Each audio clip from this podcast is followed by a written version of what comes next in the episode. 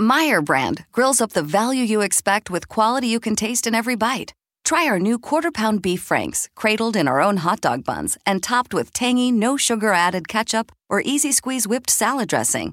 Top your burger with our convenient burger shaped Colby cheese slices. And don't forget the sides, like party size ripple potato chips, perfect for scooping, and our own special recipe cool and creamy macaroni salad. Stop into Meijer and discover big taste and bigger savings on Meijer brand. Good morning, I'm your host David aka Baba, and this is Thy Daily Edge.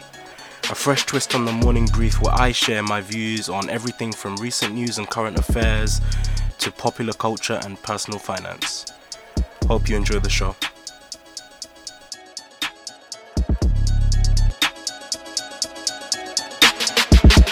Japan is a country many of us look to as the future of technology and innovation.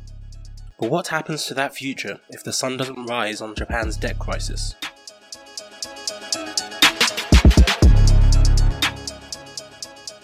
In recent years, Japan, widely considered to be the world's foremost technology innovator, has been forced to innovate in the world of economics in order to prevent the collapse of its mountain of debt.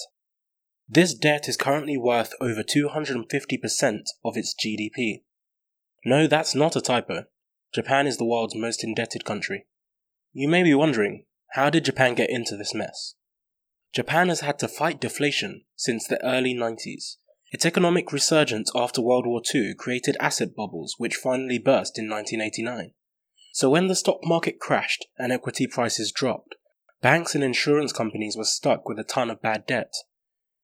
The Japanese government and central banks stepped in in order to lend a hand and bailed them out with low interest credit. However, this turned out to be the economic equivalent of putting duct tape over a water fountain, because when the dam eventually burst, the biggest banks had to be consolidated and nationalized. So if you kept track so far, you'll know this means the government effectively absorbed all the debt from the crash. Now, over the years, the Bank of Japan had several more cracks at fixing the problem. But those fiscal stimulus packages, one after another, continued to fail, and Japan's debt level skyrocketed to become the highest in the world. It's not all bad though. Unlike other highly indebted countries such as Greece, the majority of Japan's debt is internal, so the risk of defaulting is actually lower. In theory, it can simply pull on the levers of taxation and interest rates to keep repayment values low relative to total debt. However, in practice, those levers are proving not to be so simple after all. You may have heard of Abenomics, Prime Minister Shinzo Abe's three pronged approach to fixing Japan's economy. It combines fiscal expansion, monetary easing, and structural reform. The immediate goal is to reinvigorate the market, boosting domestic demand and GDP growth, all while raising inflation to a target of 2%. Abe's structural policies aim to improve the country's prospects by increasing competition, reforming labour markets, and expanding trade partnerships, the latter of which has been made much harder by Donald Trump's withdrawal from the Trans Pacific Partnership. As I mentioned, Abenomics has three arrows.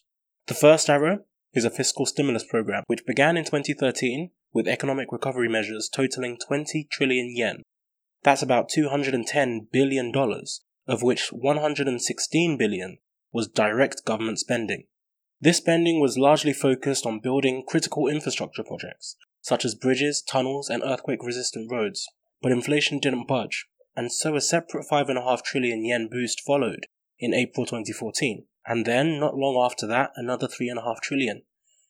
The second arrow, and the real engine of Abenomics, is an unorthodox monetary policy, in particular, the Bank of Japan's asset purchase program.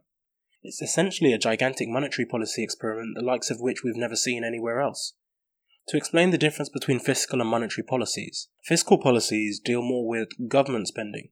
So we're looking at the government's budget, the government's borrowing, taxation, which is how the government recoups a lot of the funds that it spends, and also interest rates. On the other side, monetary policies are essentially printing money and increasing market liquidity. So, here, on one hand, the Bank of Japan has injected liquidity into the market. This is what's called quantitative easing. But simultaneously, for the first time, it's also pushed some interest rates into negative territory. Since 2016, interest rates have been pretty much fixed at minus 0.1. On the fiscal side, consumer taxes have also been raised from 5 to 8% and are set to rise again this year to 10%.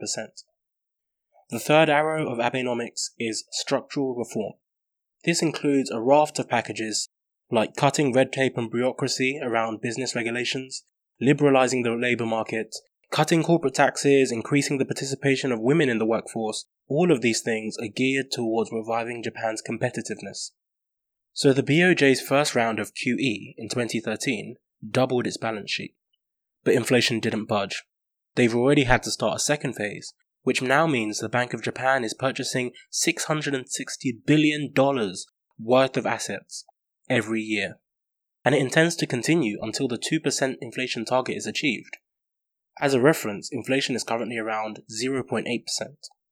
To clarify, Japan's government is sitting on a pile of debt worth $11 trillion. So their central bank, the Bank of Japan, is essentially buying up all of the government's bonds to, at least in the short term, inject money into the economy, even if that means producing fresh debt in five years. That scale of purchases is unmatched anywhere in the world. As a reference, while the assets of the US Federal Reserve and the European Central Bank both stand below 25% of their respective GDPs, the value of assets held by the Bank of Japan has now exceeded 70% of its GDP. Japan's labor shortage continues to be another serious factor in its economic stagnation. Japan is an aging economy. It has more people over 60 than under 30, and more people over 90 than under 10. The working age Japanese population has gone down by 6% over the last decade, and Japan also risks losing a third of its population over the next 50 years. This is an incredibly tricky position when you factor in inflation, because due to Japan's struggles with deflation, the average Japanese worker is now technically earning less than they were in the 90s. In late 2015, Abe announced Abenomics 2.0 to address this. This is a raft of policies that focuses more on raising the birth rate and expanding social security. He's also created a new cabinet position specifically focused on reversing Japan's demographic decline. This year, Japan's parliament approved controversial new laws allowing hundreds of thousands of foreigners into the country to ease labour shortages. From next April, many foreigners may be allowed to take up jobs in sectors such as construction, farming, and nursing. Japan has traditionally been skeptic of immigration, but the government now says that more foreigners are needed due to Japan's aging population problem. So, under this new system, over 300,000 foreigners could be allowed to work in sectors facing a labour crunch. The new law creates two visa categories. Those in the first category will be allowed in for five years, assuming they can prove a level of proficiency in Japanese. Workers with an even higher level of skills could qualify for the second visa category. Those in the second category may eventually be able to apply for residency. Prime Minister Shinzo Abe has stressed that the proposed law is not an overhaul of its current immigration policies. Japan will only accept foreigners who have specific skills and who can work immediately to address serious labor shortages. Japan's fertility rate in the 1970s dropped below 2.1 childbirths per woman. That is replacement level. Essentially, the level of childbirth needed simply to replicate its existing population level. However, it has now dropped to 1.4%, meaning that not enough people are even giving birth to sustain its current level of population. Japan's population, as mentioned, has been dwindling for years and faces the prospect of simply dropping off a cliff in the next two decades. Critics argue that Abenomics brings major risks. On one hand, many think that the monetary easing program could spur hyperinflation, but conversely, many also contend that Abe's plan may do little to reverse the deeply entrenched deflation. Japan's national debt of $11 trillion now stands at 250% of its GDP and continues to be a source of concern.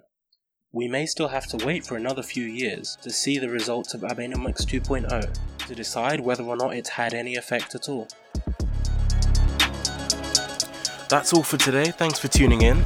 Please don't forget to rate, review, and subscribe. It really helps the podcast.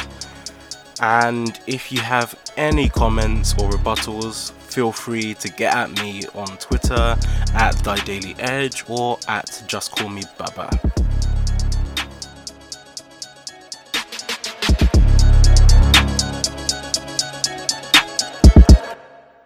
Founders Brewing Company has found a way to make an IPA you can enjoy anytime that's perfect for any occasion with their all day IPA. At 4.7 ABV, you can still taste the hops, of course, but it's the complex array of malts and grains that make all day IPA a beer that will grab your attention. That full flavor and low ABV is what continues to make it a staple in my fridge. Look for Founders in your favorite beer store or check out their full line of beer at foundersbrewing.com. Founders Brewing Company, born and brewed in Michigan since 1997. Circle K is America's thirst stop. And yours, especially when the weather gets. and you need to stay. Stay refreshed on the go with ice cold Circle K favorites like freshly ground iced coffee, Froster, Polar Pop Cup, and more. And right now at Circle K, score with 28 ounce Gatorade. Any flavor, three for $5. When life's go, go, go, make us your first stop. Because Circle K is America's thirst stop.